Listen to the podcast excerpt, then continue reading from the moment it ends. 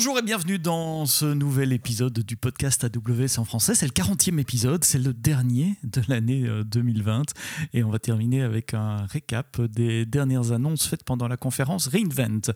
La conférence Reinvent, au cas où vous n'étiez pas au courant, elle a lieu sur trois semaines cette année, en ligne. Donc ça veut dire que vous, vous, pouvez accéder à, tout le contenu depuis le, confort de votre canapé ou de votre salon. Donc n'hésitez pas à vous inscrire. Tout ce contenu va rester en ligne encore pendant euh, quelques semaines, jusqu'à euh, fin janvier.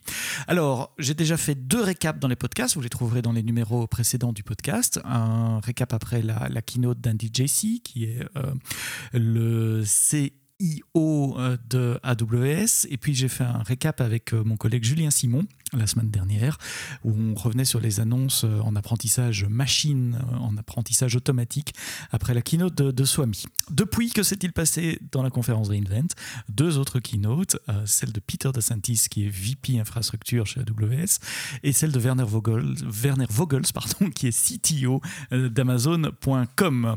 Donc dans cet épisode, je vais reprendre les principales annonces de ces deux keynotes et puis deux, trois petites choses qui étaient passées encore euh, sous le radar jusqu'à présent. On va parler d'écologie euh, dans le cloud, on va parler réseau, on va parler chaos, on va parler euh, Cloud Shell, on va parler gestion de votre flotte, on va parler Prometheus et Grafana et on terminera avec Amazon Location Service et puis une petite annonce pour les, conférences récap de Reinvent qui auront lieu en janvier où vous pourrez assister en vidéo à des présentations, des démos de tous ces nouveaux services. merci euh, de nous écouter sur le podcast AWS en français. Vous êtes de plus en plus nombreux. N'hésitez pas à en parler autour de vous d'ailleurs, euh, en parler à vos collègues qui pourraient être intéressés. Euh, c'est par le bouche à oreille que, l'audience du podcast est en train de, monter, de vraiment de, décoller de semaine en semaine. Et pour ça, je vous en remercie.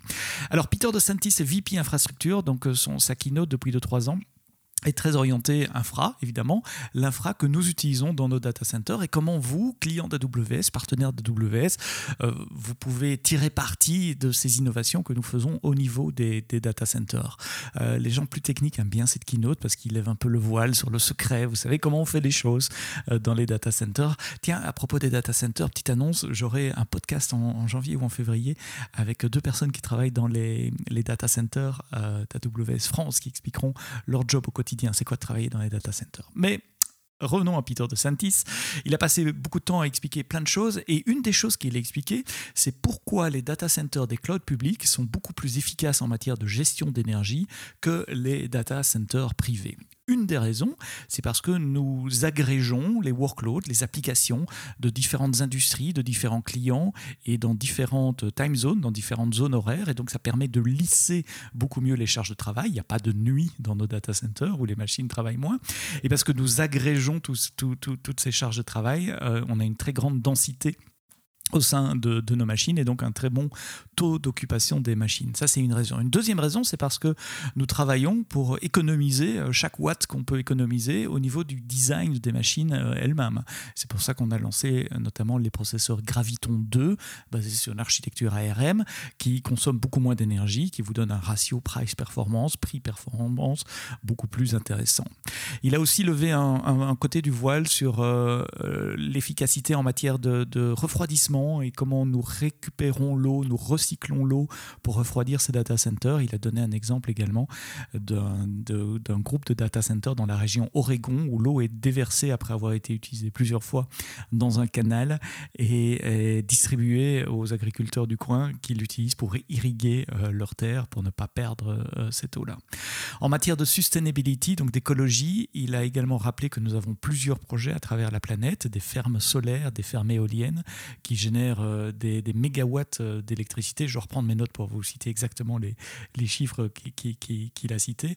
Euh, nous avons euh, nous avons 35 euh, projets voilà, et, 4 gigawatts aujourd'hui et il a annoncé 26 nouveaux projets pour créer des fermes soit solaires, soit éoliennes, y compris en Europe. Donc il y aura des fermes en Italie, en Allemagne et en France euh, qui vont produire un additionnel 3,4 gigawatts d'électricité également pour 2020. Donc ça fera un total de 6,4, 18 millions mégawatts-heure d'énergie renouvelable que nous, que nous, que nous produisons régulièrement. Il a donné l'exemple, c'est suffisant pour alimenter 1,7 million de foyers normaux, de foyers moyens aux États-Unis. en plus de ces 26 nouveaux projets, nous avons annoncé un, contrat, SNJ qui a annoncé un contrat de fourniture d'électricité au niveau mondial entre euh, l'Italie, l'Allemagne et les États-Unis, d'autres 650 mégawatts d'électricité produite par Engie cette fois, mais d'énergie renouvelable produite par Engie que euh, Amazon s'engage à acheter, ce qui fait d'Amazon le plus grand acheteur d'énergie renouvelable auprès euh, d'Engie et selon Peter de Santis, le plus grand producteur d'énergie renouvelable au monde. Euh, avec cette nouvelle capacité que nous allons ajouter en 2020, eh bien, ça nous rapproche de notre but. Le but, c'est que Amazon complètement. Donc Retail plus AWS soit neutre en émissions de carbone pour 2040 euh, et AWS spécifiquement, nous avions comme, objectif assez ambitieux d'être neutre en émissions de carbone en 2030, donc dix ans avant. Mais grâce à ces nouveaux projets que nous allons lancer euh, l'année prochaine, on espère arriver à notre objectif d'ici cinq ans, donc en 2025. AWS devrait être neutre en émissions de carbone. Si vous êtes intéressé par ces aspects écologiques, sustainabilité, regardez la keynote de Peter. Euh, il a donné de très bons exemples. Euh, je vous mettrai évidemment les notes de cette keynote keynote dans les notes du podcast, l'URL de cette keynote dans les notes de euh, ce euh, podcast. Euh, une autre annonce qui a été faite juste avant, pendant ou après la keynote de Peter DeSantis, c'est un nouveau service dans les VPC, dans les VPC, les VPC, les réseaux. c'est VPC Reachability Analyzer pour analyser la l'atteignabilité, si je peux traduire ainsi en français, d'un élément VPC. Vous savez que si vous avez des, des topologies un peu complexes avec plusieurs VPC, euh, des, liens du NAT, des liens peut-être des direct connect vers vos data centers, etc. Euh, débugger un routage VPC, ce n'est pas une chose facile. Eh bien, le VPC Reachability Analyzer, va faire ça pour vous. Vous donnez votre point de départ, votre point d'arrivée, par exemple une instance EC2 dans ce VPC-là, dans ce compte-là, une autre instance VPC dans euh, cet, autre, cet autre VPC ou cet autre compte-là. Et il va vous donner la chaîne d'éléments, disant ben voilà, le, votre paquet il va passer par tel security group, euh, tel euh, NAT gateway, euh, tel internet Elastic Interface et graphiquement on va vous montrer toute la chaîne et vous dire si effectivement le point A est accessible par le point B ou pas. Si vous êtes côté réseau, vous avez déjà débugué des problèmes de routage et de trous noirs dans les réseaux, euh, vous allez apprécier probablement ce euh, service. Une petite annonce qui est passée comme ça, euh, l'air de rien, sans rien dire, avec juste un petit What's News. Vous l'avez peut-être vu si vous utilisez la console AWS. Maintenant, dans le haut de la console AWS, il y a une barre de recherche unifiée qui vous permet de rechercher soit des services, soit directement dans la documentation. Donc vous tapez euh, un VPC Reachability Analyzer par exemple et vous avez euh, euh, le lien vers le service et aussi le lien vers la doc directement depuis la console. C'est super pratique, j'adore ça.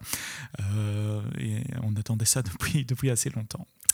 Cette semaine, euh, Werner Vogels, CTO d'Amazon, lui a donné une keynote un peu différente des autres parce qu'il n'était pas en direct de Seattle comme euh, tous les autres. Euh, vous savez que Werner est hollandais depuis quelques semaines, quelques mois. Il poste des, des blog posts depuis la, Hollande. On dirait qu'il s'est confiné à Amsterdam. Et il a fait sa keynote depuis une ancienne usine sucrerie, une ancienne sucrerie désaffectée à l'ouest d'Amsterdam, ce qui donnait un, un, cachet à la keynote. Il n'y avait pas de slide, il parlait dans l'usine. C'est une keynote super inspirante euh, où il parle de, de, la responsabilité que nous avons, nous, développeurs d'applications, en matière de sustainabilité aussi. Euh, il nous rappelait de penser que les gens qui vont utiliser les applications que nous développons, ne sont pas des gens nécessairement qui ont accès, comme nous, ou comme certains d'entre nous, à la 5G, à la, fibre optique euh, à la maison, et qu'ils vont utiliser vos applications dans des conditions euh, euh, moins performantes de réseau, peut-être à partager le réseau moins performant à la maison avec les enfants qui, qui ont des cours à distance avec son partenaire, son conjoint, qui, qui travaille également à la maison, et il en appelle à notre responsabilité, à nous, développeurs, pour créer des applications qui soient moins gourmandes, plus responsables en termes d'utilisation d'énergie et d'écologie, en faisant des binaires moins gros, qui consomment moins de bandes passantes, qui consomment moins de stockage. Quand on démarre des instances EC2, il nous a rappelé qu'on avait le choix de démarrer euh, des, instances basées sur les processeurs Graviton 2 qui donnent un meilleur ratio prix-performance, ça c'est l'avantage pour votre portefeuille, mais qui consomment moins d'énergie également dans les data centers euh, euh d'AWS. Il a rappelé à la fin de sa keynote que euh, c'est le moment, c'est une époque formidable que nous vivons, nous, les gens plutôt euh, techniques, les développeurs, les architectes, où mm, la somme de nos talents peut faire la différence euh, dans ce monde-ci. Nous pouvons ensemble créer une application, des applications qui changent la vie des gens. Vraiment, littéralement, changer euh, la vie des gens. Euh, et donc, on doit utiliser cette opportunité qu'on a, qu'on a aujourd'hui et se mettre à builder, à construire, à développer et à construire des applications. Une keynote super inspirante. regardez là, je mettrai les liens également dans l'épisode, dans les notes de l'épisode du podcast. Quelques nouveaux services euh, annoncés par Werner, euh, un service qui s'appelle Fault Injection Services. Il a parlé beaucoup de Chaos Engineering. Euh, on a déjà parlé Chaos Engineering dans, dans ce podcast avec mon collègue Adrien qui était venu nous en parler. donc l'idée de Chaos Engineering, c'est d'introduire des fautes dans nos systèmes volontairement pour plusieurs raisons. D'abord, évidemment, pour voir comment le système se comporte quand un élément est en panne. Vous tuez une instance EC2, est-ce que le, service reste pour, pour, pour les, les utilisateurs? Alors ça, c'est un peu extrême. Il y a des pannes qui sont plus subtiles. Vous augmentez la latence, euh, vous interdisez la, les accès DNS ou vous augmentez les temps de réponse d'une base de données et vous observez comment, comment votre système se, comporte. Donc, euh, les avantages du chaos engineering, c'est qu'on teste la résilience du système. Est-ce qu'il est capable de, survivre à une panne partielle? On peut tester les performances. Que se passe-t-il quand la performance est dégradée au sein d'un composant ou d'un microservice? Est-ce que le reste du fonctionne. Et puis, il y a un, troisième élément euh, lié euh, au, chaos engineering également, qui est l'observabilité. Est-ce que si tel ou tel sous-système de votre application tombe, est-ce que vos alarmes se déclenchent correctement? Est-ce que vous monitorez les bonnes métriques? Est-ce que vous allez être prévenu quand quelque chose d'important se, survient dans, son système? Alors les pionniers du chaos engineering, c'est euh, Netflix, c'est Amazon.com qui font ça depuis plus de 10 ans, euh, qui ont acquis une telle maturité, qui font ça non seulement dans des, dans des environnements de test, mais aussi dans des environnements de production. Donc Netflix ou Amazon régulièrement euh, tuent des instances ou tue des services ou rend inaccessibles des services prod pour s'assurer que, que, tout se passe euh, sans accroc pour, euh, pour les clients. Donc, Fault Injection Service, c'est un service entièrement managé qui, qui, est disponible, qui sera disponible à partir de 2021, quelque part pendant, pendant 2021, qui vous permettra de contrôler ce genre d'expérience. Donc vous planifiez une, une, expérience, vous définissez les actions euh, de cette expérience. Une action, ça pourrait être euh, arrêter une instance, euh, arrêter une base de données par exemple. Vous définissez les conditions et les cibles dans lesquelles cette expérience va, va, va se dérouler. Donc les cibles, c'est quelles instances, quelle base de données, dans quelle availability zone, avec quel tag. Et vous définissez également les, les conditions d'arrêt de cette expérience Quand est-ce qu'il faut arrêter l'expérience? Donc, quelles sont les alarmes CloudWatch à observer Si jamais ces, alarmes, se déclenchent, l'expérience est arrêtée et le système est remis euh, dans son état initial. Un service qui va vous aider donc à, tester, à gagner la confiance euh, dans la stabilité de, votre système en faisant des expériences contrôlées, évidemment dans des environnements de, test ou de, staging au début, et puis pourquoi pas plus tard dans des environnements de, production une fois que vous avez gagné suffisamment en, en confiance. Un autre service qui a été annoncé par Werner dans la keynote, c'est Cloud Shell. Euh, Cloud Shell, c'est un petit truc très pratique qui va changer euh, votre vie au quotidien si vous passez du temps dans la, console. Euh, en cliquant dans un bouton sur la console en haut à droite, il y a une fenêtre terminale qui s'ouvre dans votre navigateur et vous avez accès à un environnement Amazon Linux 2 avec la ligne de commande AWS et d'autres outils comme SAM qui sont préinstallés avec Python, avec Node installé. Et donc vous pouvez taper des commandes directement directement dans cet éditeur-là. Ça veut dire que vous n'êtes plus obligé d'avoir la ligne de commande AWS installée sur votre laptop et la maintenir à jour. On va faire ça pour vous. Euh, quand vous démarrez cette session, vous êtes euh, dans un VPC public, donc euh, vous n'êtes pas dans vos VPC, mais vous pouvez accéder à vos services et à tous les services AWS à travers une adresse IP publique. Vous êtes identifié comme l'utilisateur qui était dans la console. Ça veut dire que si vous arrivez en SSO, en single sign-on, avec une authentification faite à, l'extérieur sur un Active Directory ou sur Okta, ben vous avez exactement le même rôle que celui que vous aviez dans la console. Et vous avez un giga de stockage dans chaque région où le Cloud Shell est démarré. Donc, si vous installez des packages additionnels, par exemple, le CDK, par exemple, n'est pas installé, donc vous pouvez faire un npm install euh, du CDK. Ben, cette installation est persistante et votre home directory est persistante euh, avec 1 giga de stockage. Et la meilleure partie, c'est que c'est gratuit. Euh, vous ne payez pas ni pour la ressource de compute, parce que vous, vous doutez bien qu'il y, a un container qui tourne quelque part pour, vous offrir ce service, ni le, le, giga de stockage que vous pouvez euh, utiliser. Donc testez AWS Cloud Shell. Autre annonce qui ont été faites juste après la Werner de, la, Werner de Keynote, j'allais dire, la Keynote de Werner. c'est une série de nouveautés sur AWS Systems Manager.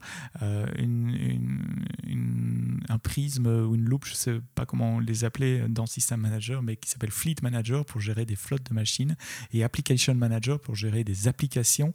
Euh, j'ai pas regardé ces deux-là en, détail, donc je ne pourrais pas trop vous en parler. En revanche, j'ai regardé le troisième en détail. Il s'appelle Change Manager. Donc Change Manager, c'est un système qui vous permet euh, de documenter les changements que vous allez faire sur votre infrastructure, plus que de les documenter, de les exécuter aussi de manière contrôlée. Donc l'idée de Change Manager, c'est si je dois faire un changement, ben, j'ouvre un ticket dans une change request où euh, je choisis les actions qui vont, être, faites sur mon environnement. Ce sont des actions System Manager, donc des, des documents, des runbooks que vous allez exécuter. Et puis en fonction de la configuration du système, euh, ce change request doit être approuvé euh, par les, les approuveurs qui ont, été définis et une fois approuvé, il est soumis euh, au système pour, les changements. Euh, de, cette manière, vous pouvez tracer, auditer les changements, qui fait les changements, quand et dans quelles conditions. Ça peut se coupler à un, calendrier de déploiement, par exemple, si vous avez des, jours où, les déploiements sont interdits. le change request devra attendre d'être passé cette, date-là avant de pouvoir avoir lieu. Euh, j'ai écrit le blog post d'annonce euh, de ce nouveau service. Je vous mettrai le lien également dans les notes du podcast. Euh, deux petites choses encore avant de, terminer. deux nouveaux services managés, un Prometheus managé et un Grafana managé. Prometheus, c'est un système open source qui permet de collecter des données, souvent des, données de télémétrie. C'est souvent utilisé avec des clusters Kubernetes, par exemple, ou, des, environnements IoT pour collecter de, gros volumes de de, données, euh, installer Prometheus, le manager, euh, le rendre hautement disponible, scalable pour pouvoir ingérer le volume de données dont vous avez besoin n'est pas euh, chose facile. Et donc, comme tous les services managés AWS, l'idée c'est de vous décharger de cette partie d'infrastructure qui parfois peut être un peu, un peu lourde et de vous laisser vous focuser sur ce qui fait la différence pour vos clients et pour vous, ce sont vos applications. Donc, service manager Prometheus et service manager Grafana avec la collaboration de Grafana. Grafana et Prometheus fonctionnent souvent ensemble. Un Grafana, c'est la couche de visualisation qui permet de faire ces dashboards. Vous savez, quand vous voyez des écrans de télé avec tous des indicateurs vert, rouge, etc. C'est typiquement avec euh, Grafana que vous pouvez faire euh, cela. Euh, et donc Grafana va être disponible en service manager également. Les deux sont en preview. Il y en a un qui est en preview restreinte, vous devez vous inscrire, et l'autre qui est en preview public, vous pouvez essayer dès aujourd'hui.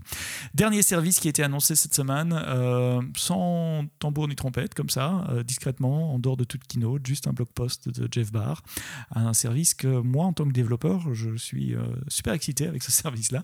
Il s'appelle Amazon Location Service, qui est en preview, mais preview public, donc vous pouvez le, tester aujourd'hui.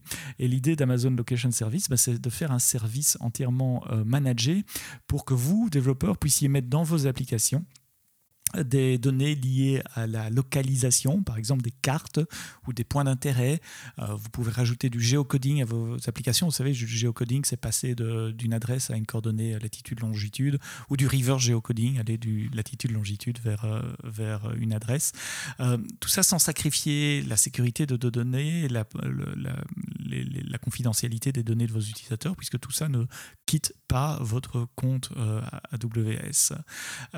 donc, quels sont les use cases pour ça ben, Toutes les applications où vous souhaitez euh, introduire une, touche de géolocalisation dans les applications, euh, des applications de, tracking de, de, randonnée, des applications euh, de, commandes en ligne qui peuvent, je sais pas, notifier le, coffee shop du coin que, vous avez commandé un café et que vous êtes sur le point d'arriver. aussi des, usages industriels pour tracer des envois, tracer des équipements, tracer des véhicules qui se déplacent. Euh, on utilise deux providers de cartes, Esri et HERE. Donc les données, on, les intègre venant de services euh, extrêmement connus, extrêmement utilisés, avec des, dizaines de milliers, des centaines de milliers de clients qui utilisent déjà euh, ces cartes-là. Et puis des services de tracking également. Donc euh, vous pouvez enregistrer des appareils ou vous pouvez enregistrer des colis par exemple. Euh, si ces colis sont capables d'envoyer leurs coordonnées euh, GPS, le service Amazon Location Service va tracer ces différents appareils pour vous automatiquement. donc ingérer les données et, tracer les, données sur, sur la carte. Dans un deuxième temps, plus tard cette année, nous aurons également la capacité de faire du routage. Donc vous expliquer comment aller du point A au point B euh, par la route, donc vous donnez des, directions. Donc tout ça dans la sécurité, la confidentialité que vous connaissez, que vous appréciez euh, chez AWS, puisque les données ne quittent pas euh, la région que, vous allez choisir. Pour le moment, pendant la preview, c'est disponible en, Irlande pour, l'Europe, également Tokyo et trois régions aux, États-Unis. On nous annonce une fraction du prix des autres systèmes que, vous connaissez déjà, hein, ceux de Google, d'Apple par exemple. je vous laisserai regarder les, prix vous-même. Il y a plusieurs forfaits. Soit, soit vous travaillez à la requête, euh, et donc vous payez un, petit prix en centimes par millier d'appels sur telle ou telle partie du service. Soit vous prenez des packages. J'ai parlé de la possibilité de traquer des appareils, par exemple. Si vous avez une, flotte de véhicules que vous souhaitez traquer, il y a moyen de prendre un forfait euh, par mois, par, par objet à traquer. Et donc là, on ne compte plus par appel d'API, mais on compte par objet à traquer. Donc à vous de voir où se trouve la bonne balance aussi. La bonne nouvelle, c'est que pendant la preview, euh, c'est gratuit, donc vous pouvez tester tout ça. Et pour l'intégrer dans vos applications, ben, il y a un SDK évidemment en JavaScript, euh, il y a un SDK aussi euh, pour iOS et pour Android. Amazon, pardon, Amazon Location Service, c'est euh, le dernier service qui a été annoncé dans le, blog de Jeff Barr, qui a été annoncé par Jeff Barr d'ailleurs pendant euh, Reinvent. Et eh bien voilà, ça fait 20 minutes que je parle. Si vous êtes toujours là, que vous avez toujours ma voix entre vos deux oreilles, je vous remercie énormément d'être resté jusqu'au bout, d'avoir été fidèle au podcast AWS euh, depuis le début peut-être, euh, ou tout au long de, de cette année. Alors, pour terminer, euh, à quoi vous pouvez vous attendre euh, l'année prochaine? Ben, On va continuer évidemment le podcast AWS en français avec un rythme probablement euh, bi-hebdomadaire, bimensuel, bimensuel, deux fois par mois, donc toutes les deux semaines. J'ai déjà six ou sept épisodes dans, dans, dans, les tuyaux qui sont déjà enregistrés que, que je vous donnerai dans les, les, prochains mois. au niveau de Reinvent, il y aura des séances en vidéo de résumé de Reinvent à partir du 10 18 janvier. Donc ça sera du 18 janvier au 28 janvier, lundi, mardi, mercredi, jeudi à 17h tous les soirs. Et cette année, plutôt que de faire un grand tunnel de 3 heures où on va parler de tous les sujets qui étaient annoncés à Reinvent, comme, on l'a fait euh, en janvier cette année, euh, on va plutôt faire des sujets en, fonction de vos rôles. Donc, on va faire une heure pour les architectes, une heure pour les développeurs, une heure pour ceux qui s'intéressent à l'IoT, une heure pour ceux qui s'intéressent au machine learning, une heure pour ceux qui sont plutôt dans le monde du data analytics. Et euh, de cette façon, euh, espacer un peu et, j'espère euh, rendre le résumé de Reinvent plus digérable pour vous.